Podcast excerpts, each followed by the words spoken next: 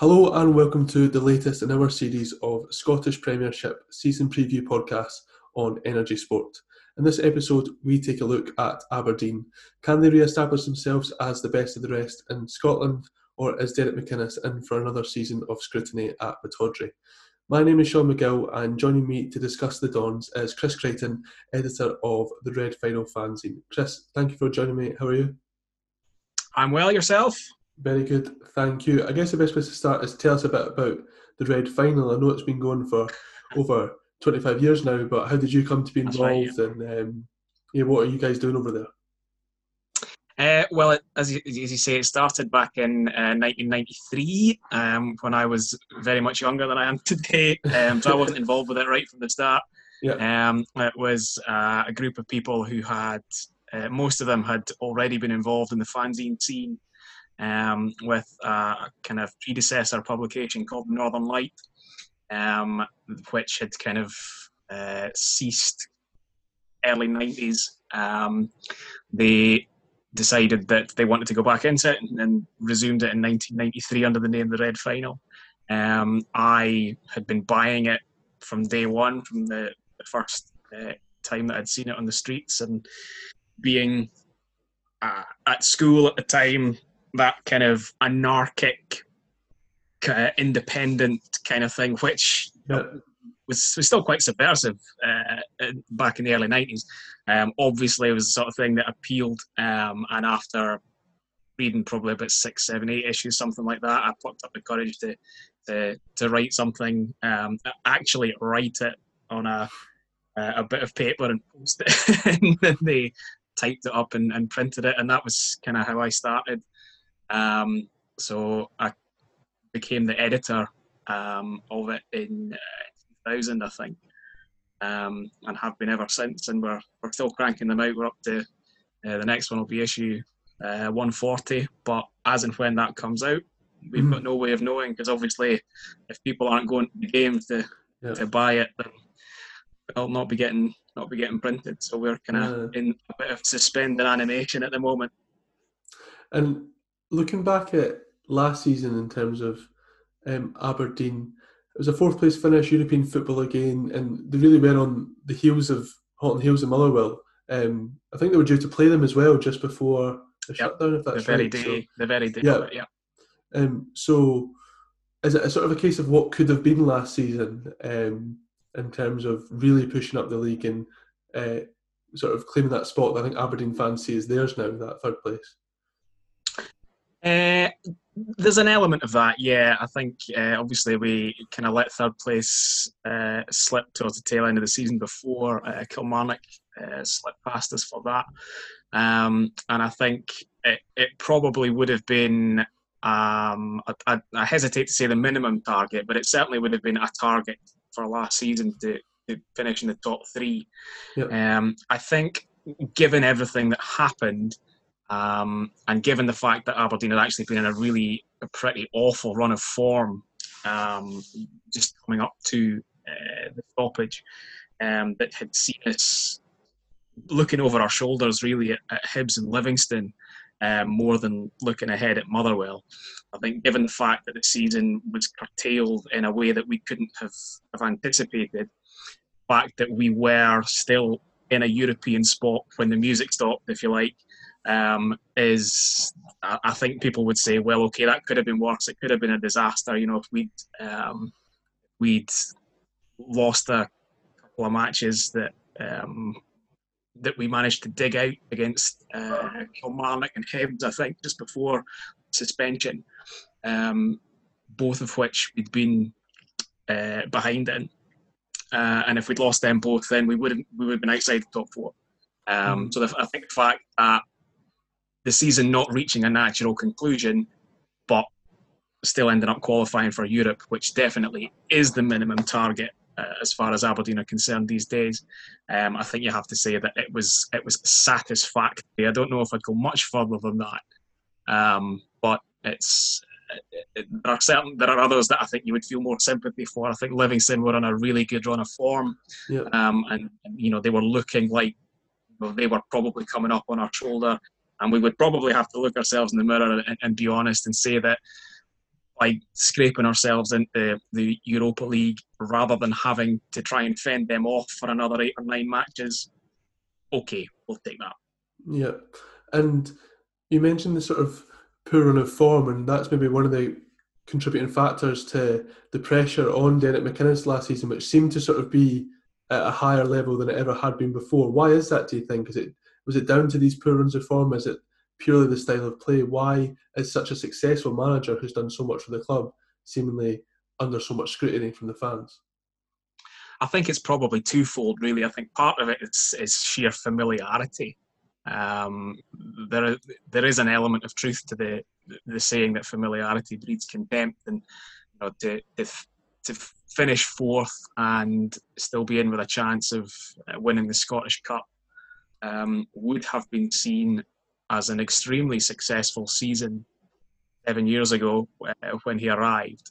Um, but you know, given that that is has become established as as the norm, um, there is uh, always in the football support that I think the uh, the ex- expectation that their team should actually be able to outperform themselves, and obviously mm-hmm. everyone can't do that. It's you know football is at the end of the day a zero sum game, and if you win, then someone else has to lose.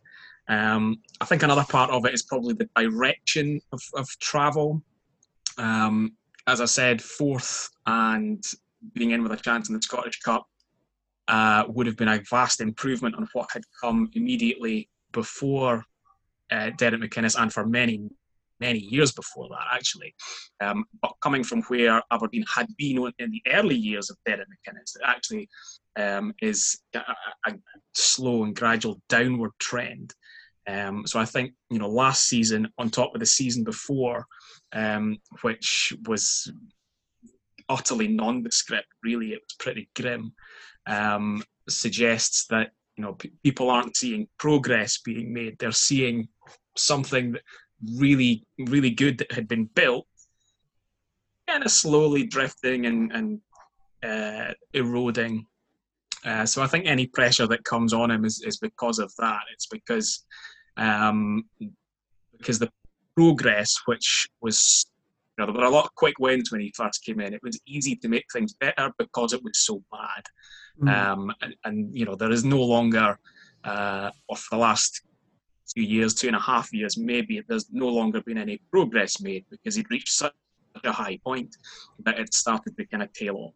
Um, so I think that's are probably the, the main sources of what passes for pressure. But look, I've lived through managers who've been under much more pressure than Derek McInnes has ever been under. Um, at Aberdeen. And I think if you were to, to poll the majority of the supporters would say um, that they are content, uh, satisfied with uh, with his work over the last couple of years, with where he's got the club just now. Um, they would have you know, approval rating inevitably would have been much higher than that when the, you know they were regularly finishing second and they won the League Cup in 2014. But I don't think he's I don't think he starts the season on the hot seat.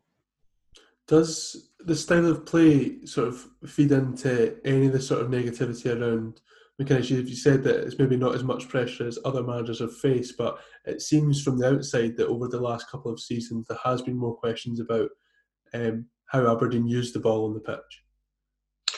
Um, it becomes more of a problem when results are are, are not there. Um, it's it's easier to uh, to enjoy um, a reasonably controlled, controlling, um, mm-hmm. unadventurous performance when it results in a 1 0 win with an Adam Rooney goal, which was basically what was happening for two years prior yeah. to that.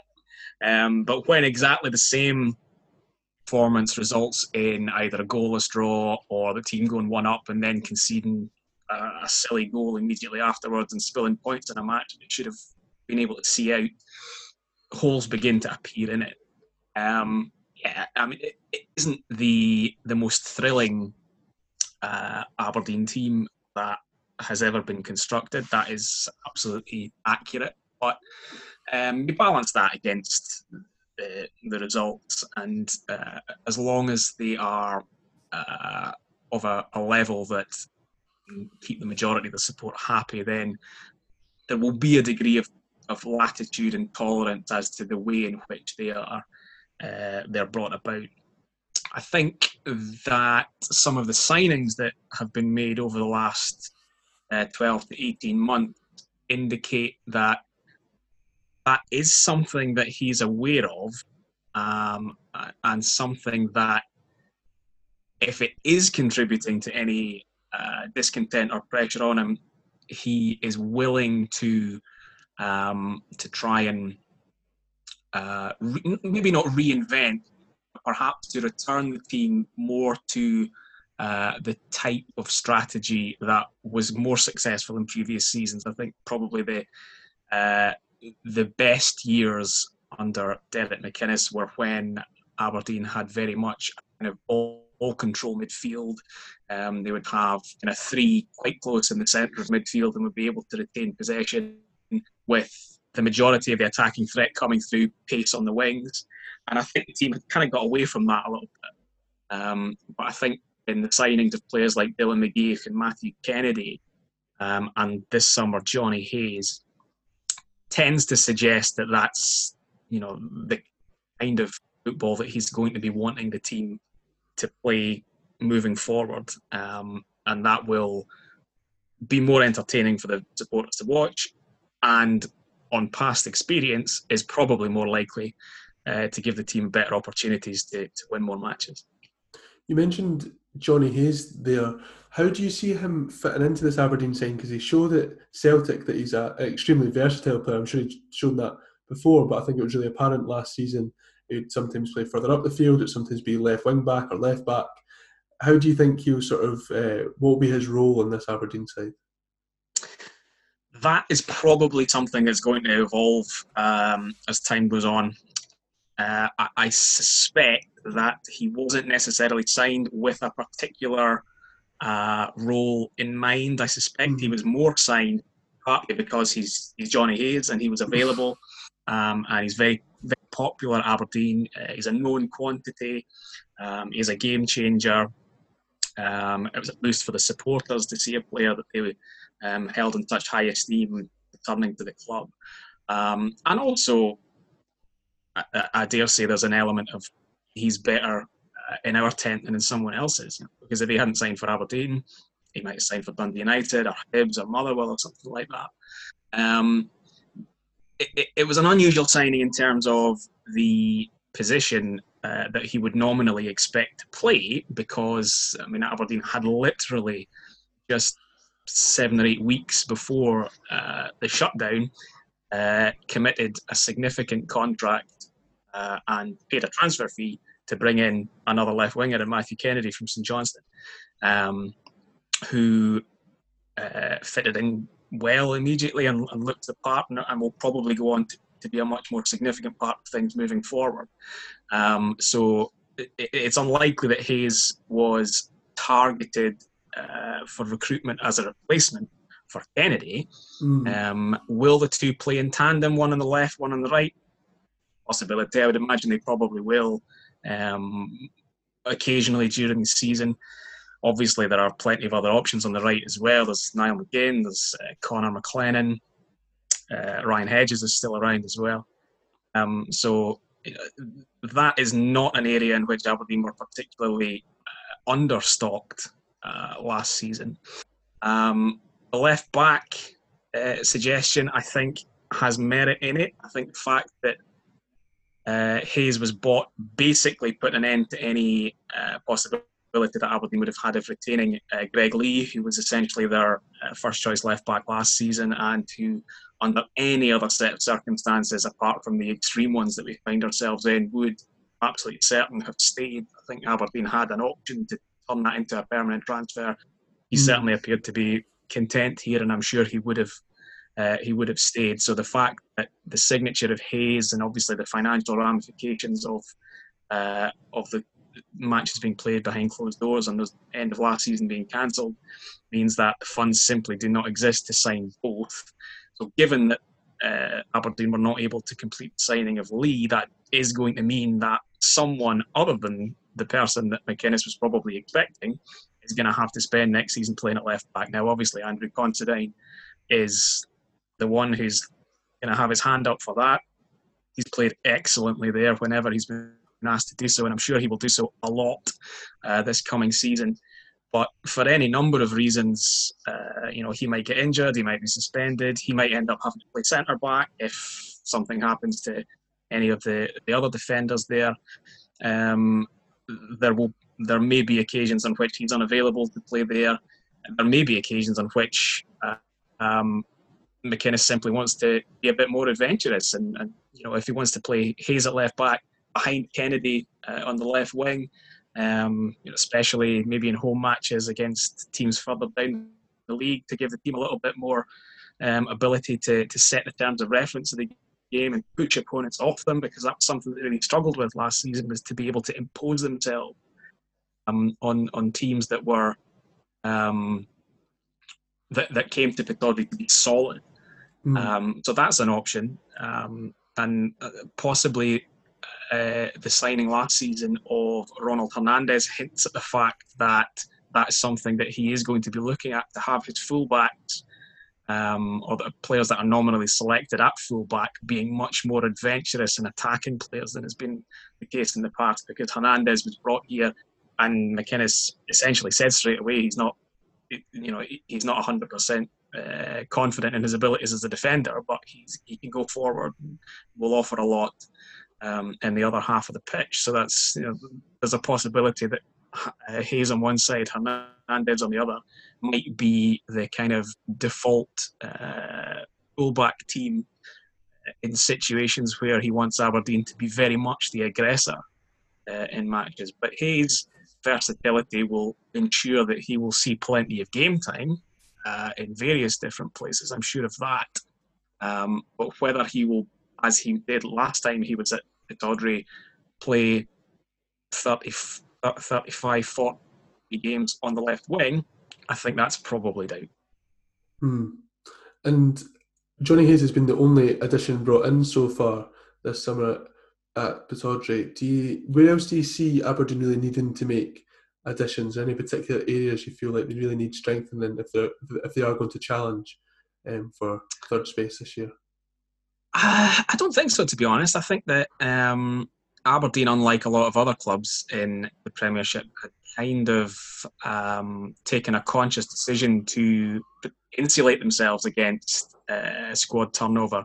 It's kind of ironic, really, that it's happened um, at a point in time where perhaps they would have actually liked a bit of freedom and latitude to get a few wages off the books, given that they're going to have a, a, a shortfall in revenues. But uh, the only players that they've lost, the only significant senior contributors that they've lost from the squad last season are the players who were here on loan uh, in Greg Lee and John Gallagher.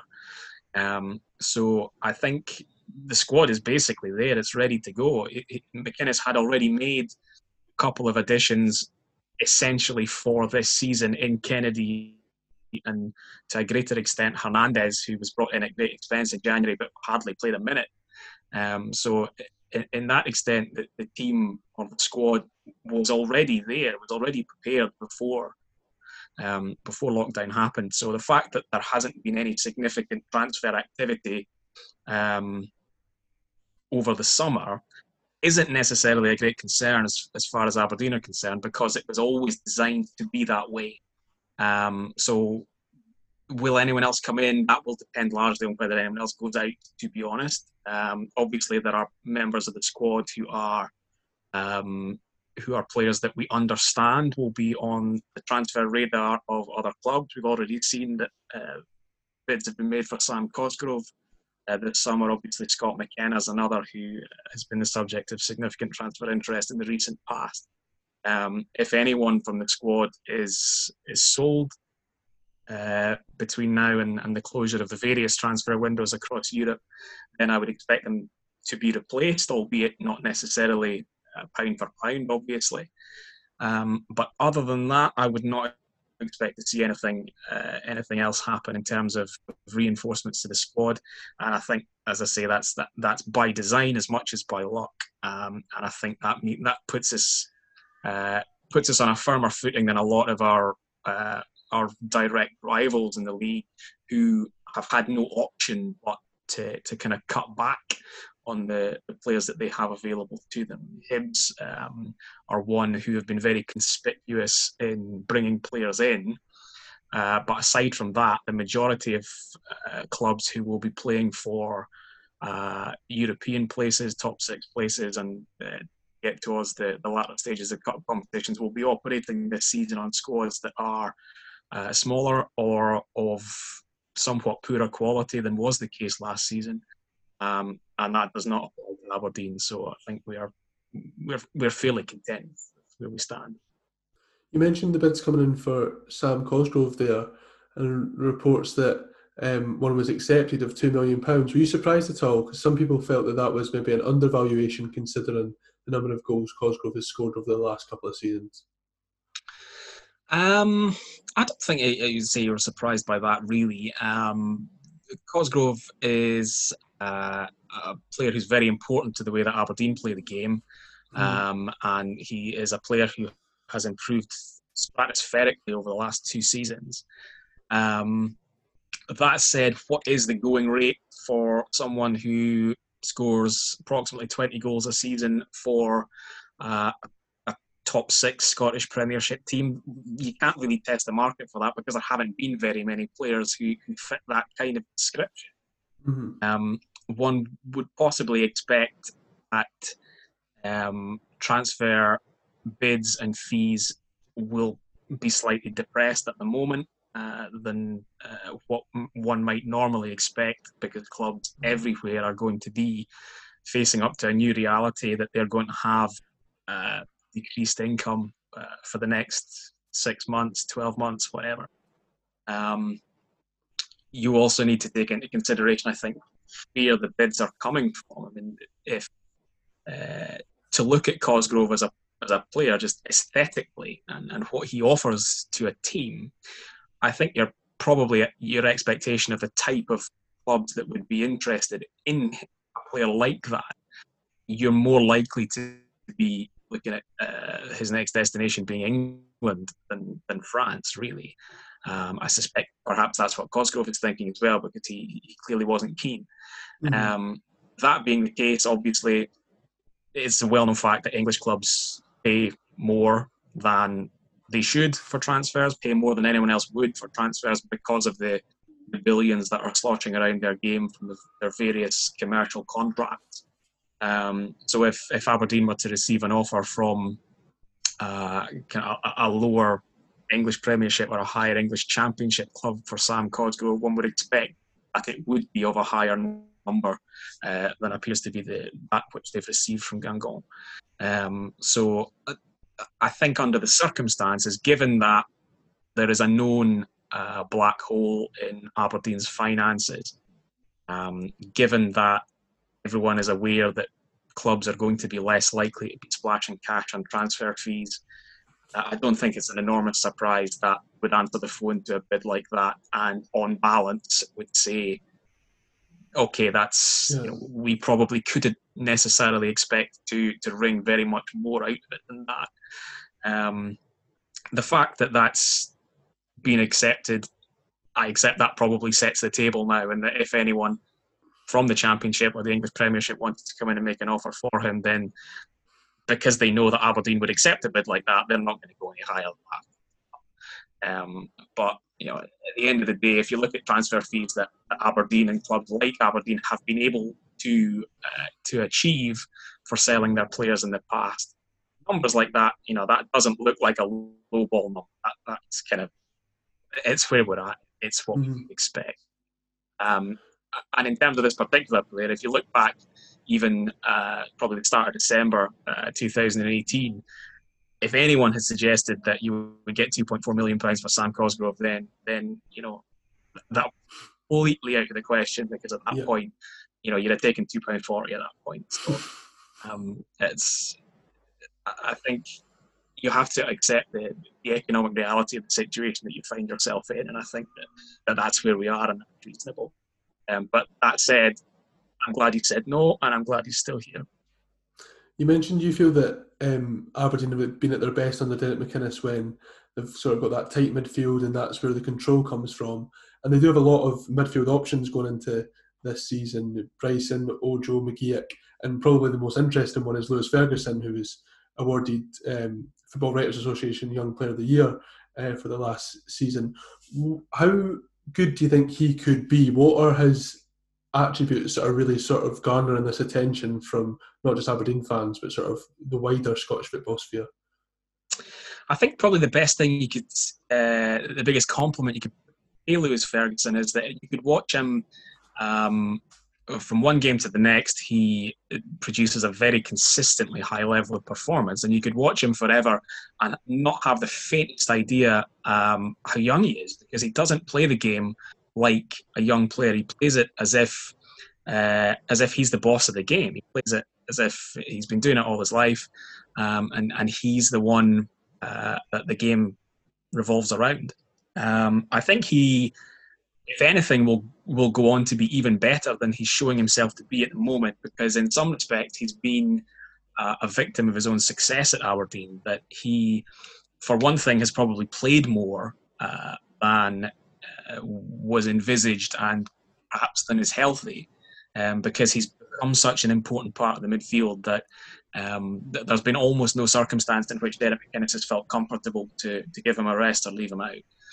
Um, and another part of it being that he, because he can do so many things and can do them all so well, he has occasionally uh, found himself being uh, the moving piece, uh, like amongst the midfield resources. As you say, there are so many players there that it's easy to say, um, we'll pick any two of the other three, and then whichever position is spare, Ferguson can play there because he can, because he's so good. Mm-hmm. Um, but whereas on a personal level for Ferguson, perhaps it might be a better thing for him to just be the anchor point and everyone else to play off and around him. Um, so he, when he when he first arrived, ended up very much being kind of the the, the fulcrum, the kind of defensive anchor of the midfield. Um, and then last season, uh, because of the the recruitment of the other players that, that came in, obviously uh, Ojo is very much a defensive midfield player, and McGeouch is a kind of a, a tempo midfield player who isn't going to provide much in the way of uh, goals or assists, but is nonetheless very important for uh, the retention of possession and for the uh, the way that the team then presents itself uh, further up the pitch. Because they were kind of the the other two, that meant that Ferguson found himself in a much more adventurous and attacking position um, than had previously been the case.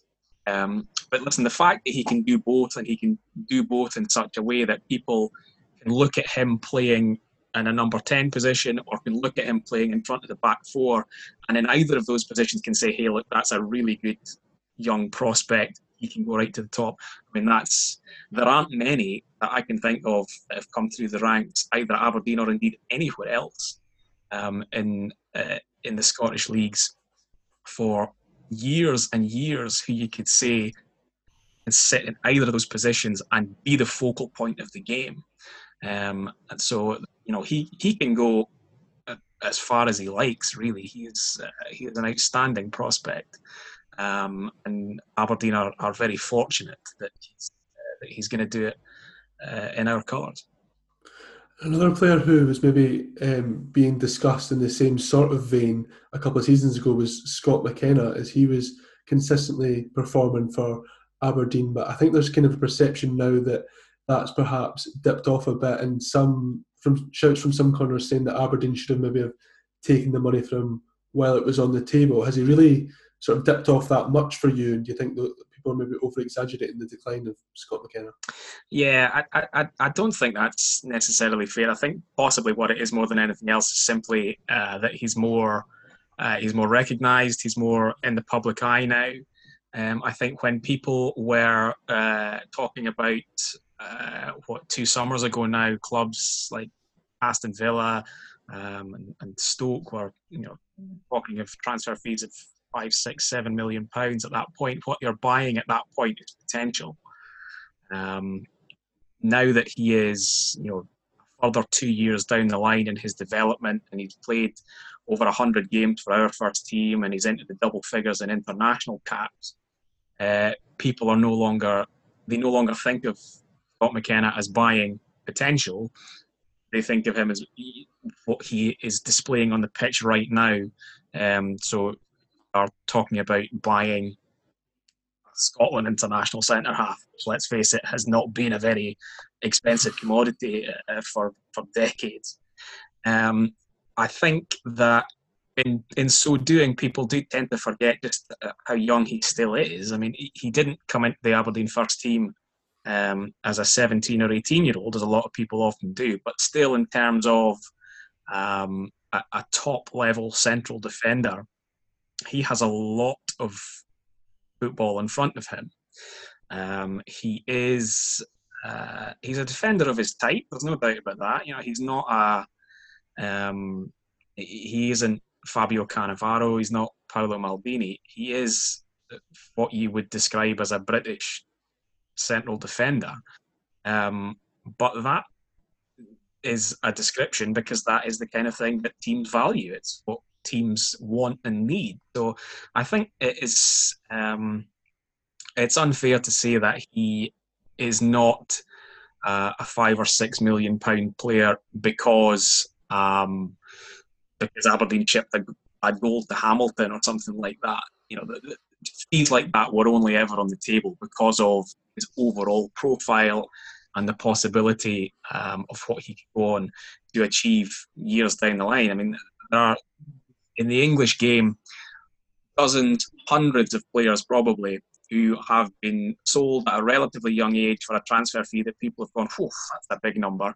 Then five years down the line, sold on again for 40 million pounds.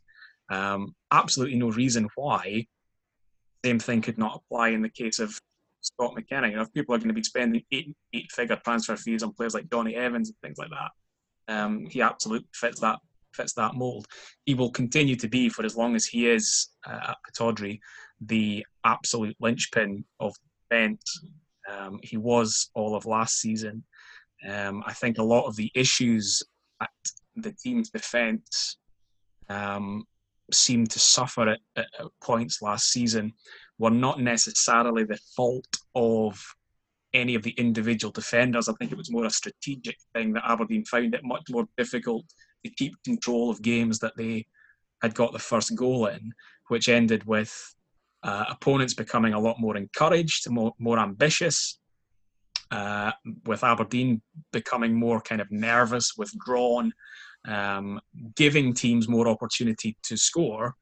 Um, and you know when a team which had previously been renowned for its defensive solidity and the number of clean sheets they were able to achieve suddenly starts regularly uh, shipping goals, it is going to look bad and reflect poorly on the individuals who are standing in the back four, but it isn't necessarily all down work that they're doing. So we've asked all our guests to give their prediction for their side going into the new season. So what's your feeling? Do you think that Aberdeen can sort of reclaim their spaces the best outside the old firm, or will it be a, a little bit more of a struggle this this time around? Um, I think we stand in a relatively strong position by virtue of having uh, a fairly unchanged squad uh, in a league where a lot of others are going to be unfortunately suffering from uh, short-term discomfort, pain, uh, through no fault of their own. I have great sympathy with uh, clubs who uh, were working under the assumption that they would be able to make progress forward, or would at the very least be able to try and build upon something that they've already achieved by by getting into the Premiership or sticking around here, and then suddenly find themselves in a situation where uh, they can't sell any tickets and they have to let players go. Um, on you know, it, it's unfortunate that Aberdeen, circumstance, are going to be uh, one of the clubs that takes advantage of people who find themselves in that situation. Mm. Um, I think they're, as is normal at this point, uh, or has become normal over the last uh, five or six years, Aberdeen's minimum target will again be uh, qualification for Europe uh, through the Premiership, um, and going as, as deep in the cup competitions as possibly can. Um, I think there's there's really no reason to expect that Aberdeen won't, at the very least, finish inside top four. Um, they've had a couple of seasons where their performances have generally been what you would describe as insipid or pretty average. Um, and yet, in spite of that, they finished fourth on both occasions. Um, you would like to think that some of those issues will have been rectified. They'll make some strides forward, um, and if they're able to do that, then I think fourth should be the should be the, the, the bare minimum that they're looking for. Um, I expect Hibs to challenge for that. I think they look um, they were a good side last year. They they were a handful um, whenever we played them, and I think they look as if they've made some some good signings, albeit at uh, at some at some expense. Mm-hmm. Um, I can't really see who else outside of that has made any great progress from where they were last season. And again, that isn't their fault. It's just you know the way that, that the chips have fallen. Um, so because of that, you know, Motherwell and Livingston were the, the other two top six teams last year, and you would expect them to continue to be they will continue to do the things well that they did well last year, and will um, will continue to press uh, the teams who are perhaps uh, spending more money than they are. Um, but whether they have been able to do anything that would give them that bit extra that would allow them to overhaul those that are in front of them, um, that I, I, doubt. So I think um, it's going to be a, a, peculiar season, a very unusual season. Um, I think that as far as Aberdeen are concerned, we're probably um, we're probably looking as we have been for the last uh, three or four or five years, coming down the stretch tail end of the season, contesting third or fourth spot, probably um, trying to tie up a place in Europe, and hopefully, um, once again, looking towards the the latter stages of the Scottish Cup. Well, Chris, thank you very much for coming on. Before I let you go, would you like to let people know where they can find the Red Final on social media and stuff like that, even if there might not be an issue for a bit longer? of course, we are uh, we're on both uh, Facebook and Twitter Red Final, um, and we have all 140 issues of our uh, back catalogue are available to to download uh, through links on both of those and on our PayHip store. Um, and as I say, there will be another issue out at some point in the future, but that's up to Nicholas Sturgeon, not me. yeah, fair enough. Well, again, thank you very much for coming on and thank you for listening to this um, edition of our Scottish Premiership season preview podcast. We've got uh, one more episode to go tomorrow, and after that, uh, we're just looking ahead to the new season. There'll be lots of content on energysport.net and on our Twitter at ENRG Sport. So do please keep an eye out for that. Thanks again for listening, and we hope to see you again soon. Cheers.